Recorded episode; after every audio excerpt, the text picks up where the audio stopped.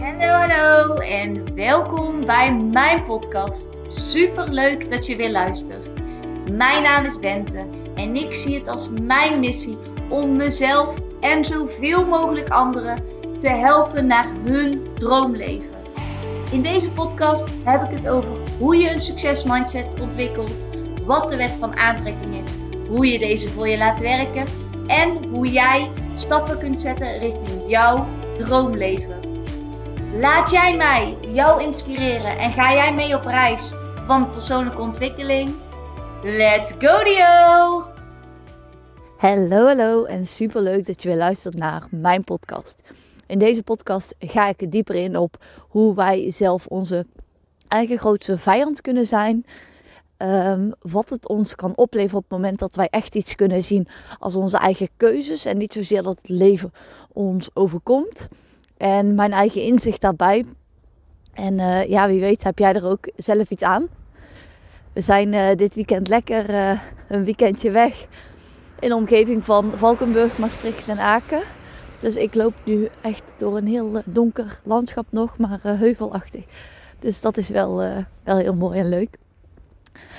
Maar afgelopen donderdag ging ik, uh, als je mijn podcast eerder ook hebt geluisterd, heb je het gehoord, ging ik naar uh, de opleiding ouder-kindcoach. En uh, afgelopen donderdag hebben we het gehad over een stukje wat langdurige stress doet met ons zenuwstelsel. En hoe eigenlijk heel veel mensen in verschillende traumatische trauma-ervaringen, in traumasituaties, kiezen voor een bepaalde overlevingsstrategie. En welke dingen er dan bij horen en zo. En in de middag gingen we eigenlijk aan de slag met een stukje visualisatie. Dus hoe ga je van iets wat je eigenlijk niet wil naar iets wat je wel wil. En als je mijn podcast eerder vorige week ook hebt geluisterd, was een terugkerend onderdeel in mijn leven op dat moment, of nu zeg maar, um, dat er meerdere mensen zijn die zeg maar liegen in mijn omgeving.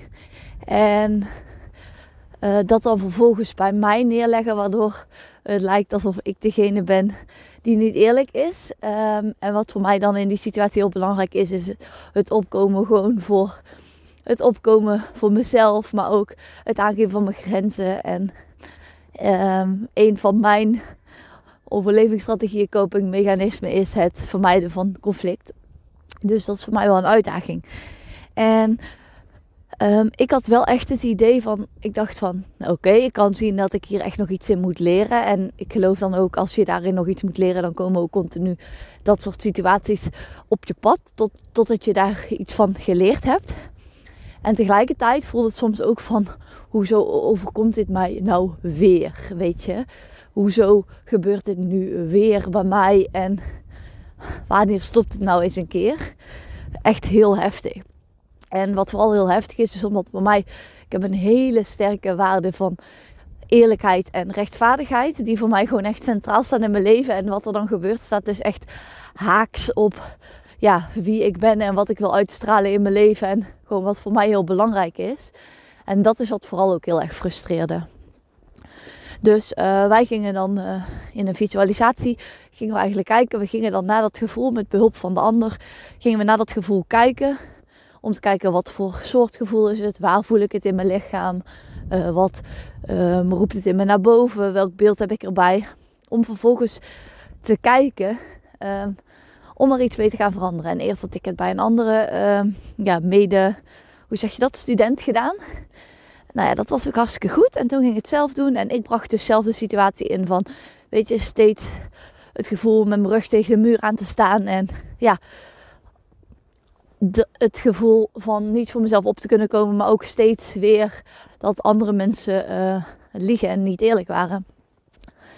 En ook echt het stukje van ja, hulpeloosheid, machteloosheid, dat een beetje machteloosheid.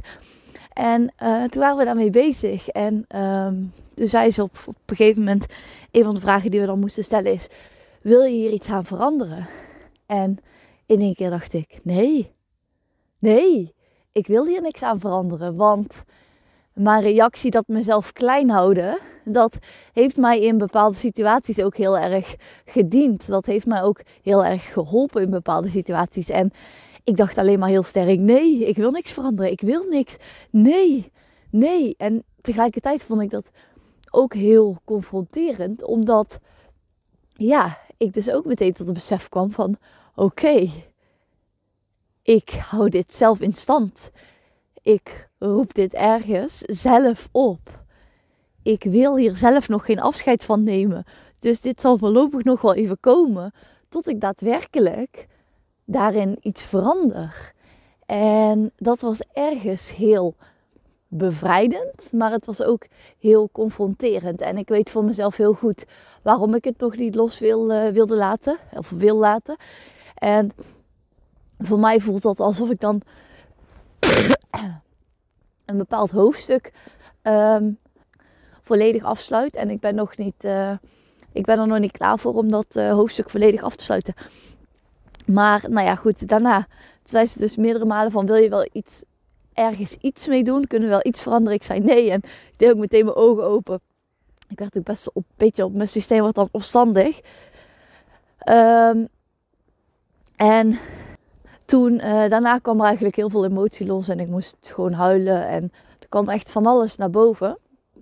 Het was even best heftig. En ja, nou ja, wat er precies allemaal naar boven gaat, dat, uh, dat is nu in ieder geval niet de plek hier dit, om dit te, te, delen. Maar er kwam in ieder geval heel veel omhoog. En in het, ik voelde het in het begin al prikken en ik had zoiets van, hm, ik weet het niet. Maar goed, ik had toen op dat moment zoiets van, weet je, laat het er maar gewoon zijn. En het moet er nou gewoon uit. En na zo'n 10 minuten of zo merkte ik gewoon van, oké, het lucht op. En toen merkte ik ook weer een soort verschuiving. En dat vertelde ik ook tegen zeg maar, de docent en ook tegen mijn medestudent, studenten van... Weet je wat het is? Ik had heel erg het gevoel dat deze situatie me overkwam. Ik zeg, en nu voel ik heel bewust van ergens brengt mezelf klein houden of nog niet in elke situatie goed voor mezelf opkomen. Dat brengt mij ook nog iets. En ik ben zelf nu nog niet bereid om het los te laten. Dus ik kies er nu nog voor om dit, tuurlijk was het onbewust, maar nu bewust dan in stand te houden. En ik weet gewoon, doordat het nu. Nee, even wachten, ik ga te snel. Doordat ik daar zeg maar nu bewust van werd, was er een hele shift. Want ging het in één keer van het overkomt me naar oké, op onbewust of bewust niveau kies ik hiervoor? En ik weet gewoon dat nu het in mijn bewustzijn is gekomen, dat er een moment komt dat ik denk: fuck die shit, ik ben echt klaar hiermee. En bedankt dat het me heeft gediend, maar ik wil nu iets anders en ik wil nu een andere kant op. En ik merk sinds dat moment als afgelopen donderdag dat ik al veel meer op die manier erover na kan denken. Terwijl daarvoor was het heel erg van shit ik loop hier heel de tijd tegenaan. En ik blijf er ook maar tegenaan lopen. En het gaat niet anders. En waarom is het nou? En ook echt af en toe een stukje slachtofferrol van waarom overkomt mij dit nou weer?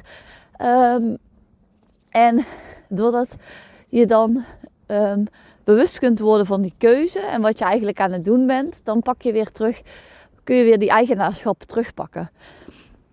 En ik dacht van, Weet je, dit is natuurlijk iets wat heel vaak gebeurt in ons leven. Heel vaak uh, zijn we ons niet bewust van de weerstand die wij zelf tegenhouden of wat het ons brengt.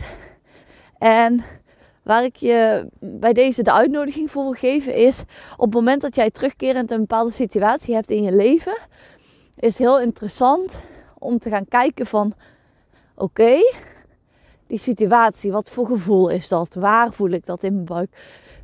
En ook dat je dan vervolgens gaat kijken, als je een situatie moest gaan schetsen of een beeld, wat zou precies het tegenovergestelde zijn? En op het moment dat je daaraan denkt, schiet er vaak meteen een bepaalde weerstand naar boven. En dan is het heel interessant om die weerstand te gaan, om die weerstand te gaan onderzoeken. En om te kijken van wat staat er nou in tussen waar jij nu bent en zeg maar waar jij naartoe wil gaan. En om te gaan kijken van, is er misschien ook iets wat jou nu dient? En ik weet dat dat heel moeilijk is, want het lijkt echt een klote situatie. Waarom zou je in godsnaam, waarom zou het je in godsnaam dienen? Maar soms dient het je ook om te blijven waar je, waar je bent en niet vooruit te hoeven gaan. Soms dient het je ook om gewoon niet vooruit, niet naar de toekomst hoeven kijken. Soms dient het je om in de slachtofferrol te blijven. Soms dient het je, soms heeft het je ergens gebracht, soms heeft het je helpen overleven.